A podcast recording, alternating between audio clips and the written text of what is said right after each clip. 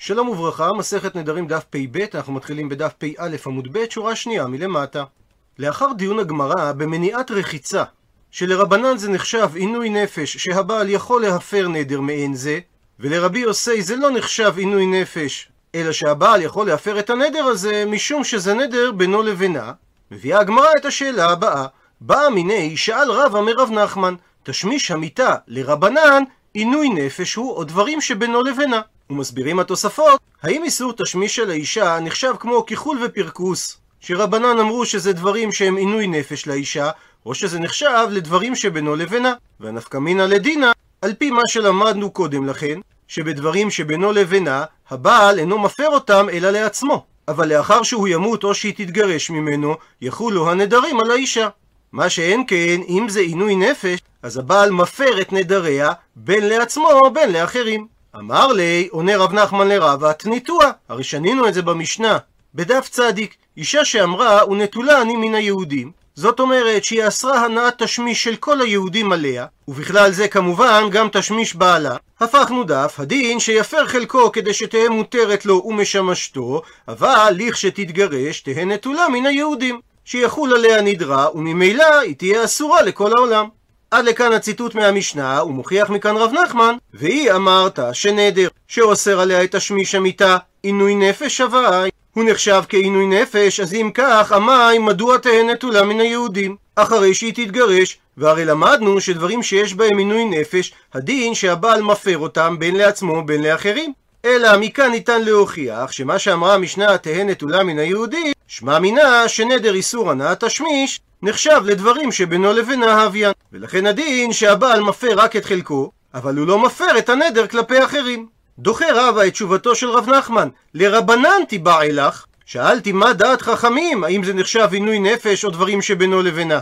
אבל מהמשנה שהבאת רב נחמן, לא ניתן להוכיח מה דעת חכמים, משום שהמשנה דנטולה אני מן היהודים רבי יוסי קטני לה. ולשיטתו של רבי יוסי, אומר הר"ן בסוף העמוד הקודם, זה ודאי לא נחשב כעינוי נפש. וההוכחה שהמשנה הזו היא שיטת רבי יוסי, דאמר אבונה, כולי פירקין, כל הפרק שלנו שיטת רבי יוסי. ממאי? מהיכן אני יודע את זה?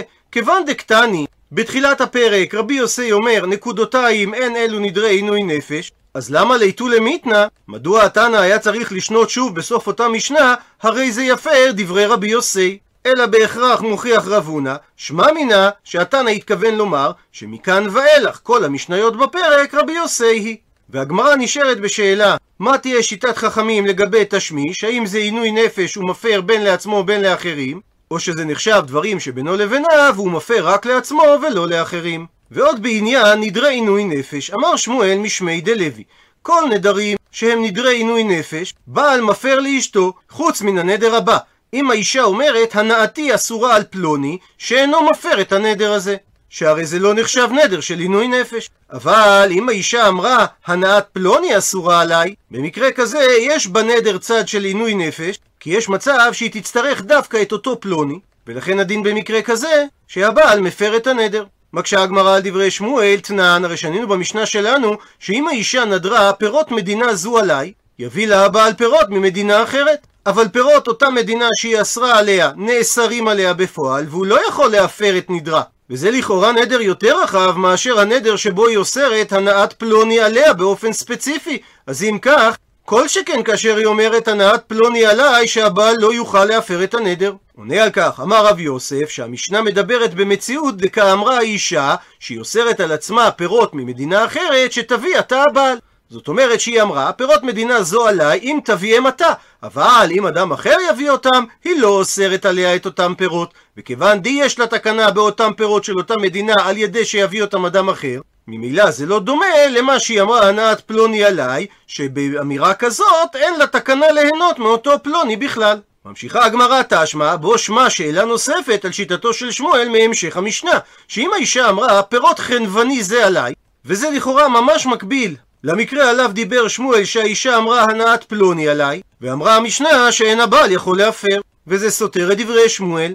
מתרצת הגמרא, החנמי, גם כאן נעמיד את המשנה, דקאמרה האישה, שתביא אתה. ולכן, כיוון שאפשר לה ליהנות מהפירות של ההוא חנווני, על ידי שיביא אותם אדם אחר שאינו בעלה, ובנוסף לכך גם בעלה יכול להביא לה פירות ממקומות אחרים, אז זה לא נחשב נדר עינוי נפש, ולכן אין הבעל יכול להפר אותו. מקשה הגמרא מהמשך המשנה, שאמרה המשנה, אם לא הייתה פרנסתו של הבעל, אלא ממנו, דהיינו שרק אותו חנווני מאפשר לו קנייה בהקפה, אז יכול להיווצר מצב שלא יהיה לו פירות להביא לאישה מחנווני אחר, ולכן זה מגיע לידי עינוי נפש, והדין שהרי זה יפר. הוא מדייק את הגמרא, והיא אמרת דקאמרה האישה, שתביא אתה, שדווקא הפירות שאתה תביא מהחנווני הזה יהיו אסורים עליה, אז המה יפר? מדוע מותר לו להפר את הנדר? הרי היא יכולה ליהנות מפירותיו של אותו חנווני, ובלבד שאדם אחר יהיה זה שיביא לה אותם. אלא מוכיחה הגמרא, מדסיפא של המשנה, דלא מדובר שמייטי בעל אבי, שהאישה אסרה על עצמה את פירות אותו חנווני בכל מצב, אפילו אם לא הבעל הוא זה שיביא אותם, אז בהכרח שגם הרישא של המשנה מדברת במקרה דקמייתא היא, שהיא אסרה על עצמה את הפירות אפילו אם היא תביא אותם ולא הוא. וממילא חוזרת השאלה על שמואל מדברי המשנה, שאישה שאמרה הפירות חנווני זה עליי, אמרה המשנה שאין יכול הבעל להפר. מה שאומר שאיסור הנאה מאדם יחיד לא נחשב כנדר עינוי נפש. וקשה על שמואל שאמר שאם האישה אמרה הנאת פלוני עליי זה נחשב עינוי נפש ולכן הבעל יכול להפר לה. אלא מתרצת הגמרא, הרישא של המשנה, שהאישה אסרה על עצמה פירות חנווני, זה לא נחשב לנדרי עינוי נפש, ולכן הדין שאין הבעל יכול להפר את הנדר. ולא צריך להעמיד את המשנה שהאישה אסרה על עצמה רק פירות שהבעל יביא, אלא היא אסרה על עצמה אפילו פירות ודקמייתא היא, שהיא תביא אותם.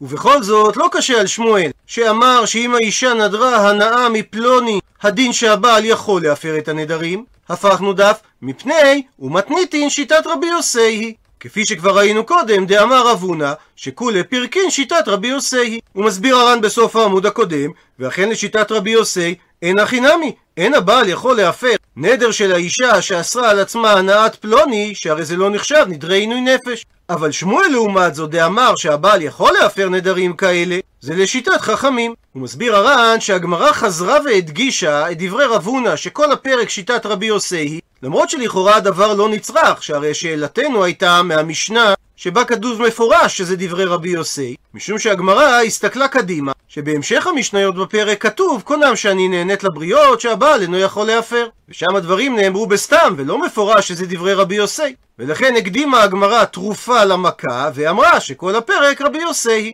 ולכן לא שייך להקשות מהמשך הפרק על שמואל שהוא אמר כשיטת חכמים. וממשיכה הגמרא ומדגישה ומהי הכוונה שאמר רבי יוסי אין יכול להפר? הכוונה שהוא לא יכול להפר משום עינוי נפש, אבל גם רבי יוסי מסכים שהבעל מפר משום שזה נדרים שבינו לבינה.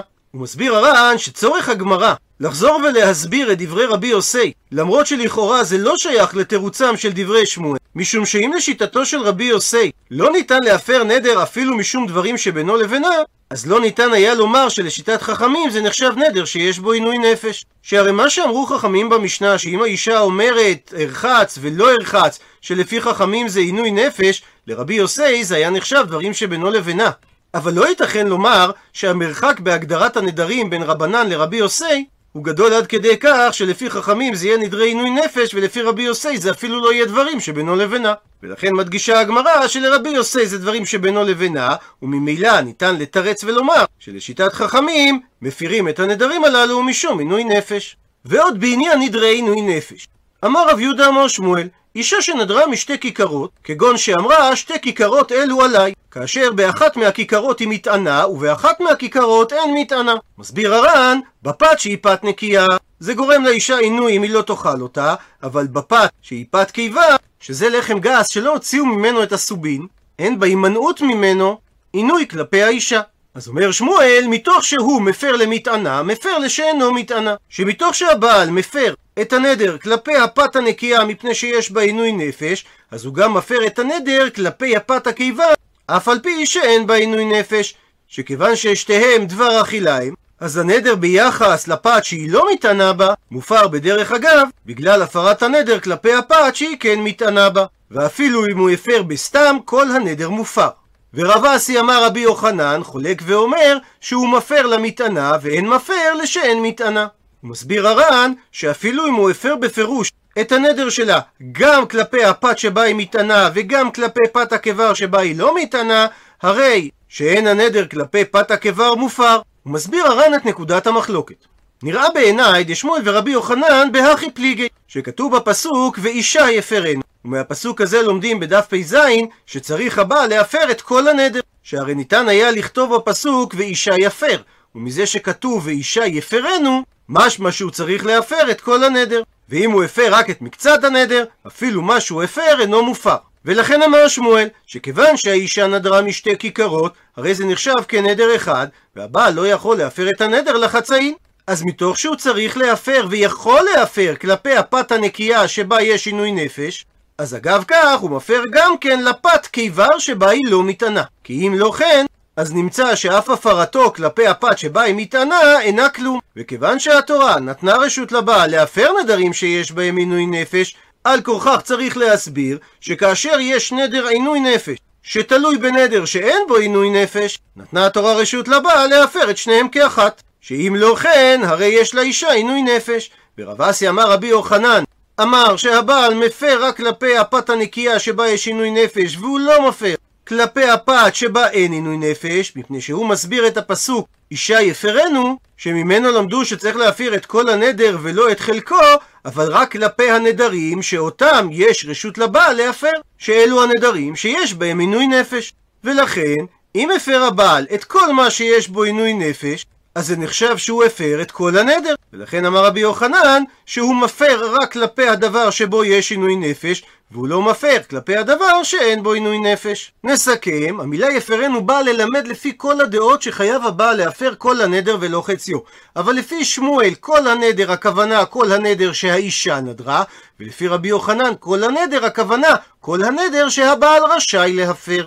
ואיכא דאמרי, ויש אומרים, שדברי רבי יוחנן נאמרו באופן הבא. בא מיני ששאל אותו רב אסי מרבי יוחנן את השאלה הבאה אישה שנדרה משתי כיכרות באחת מהכיכרות היא מטענה כי זה פת נקייה ובאחת מהם אין מטענה מפני שזה פת קיבר מהו הדין במקרה הזה? ואמר לו רבי יוחנן שמפר הבעל למטענה ואין מפר לשאין מטענה. עד לכאן דף פ"ב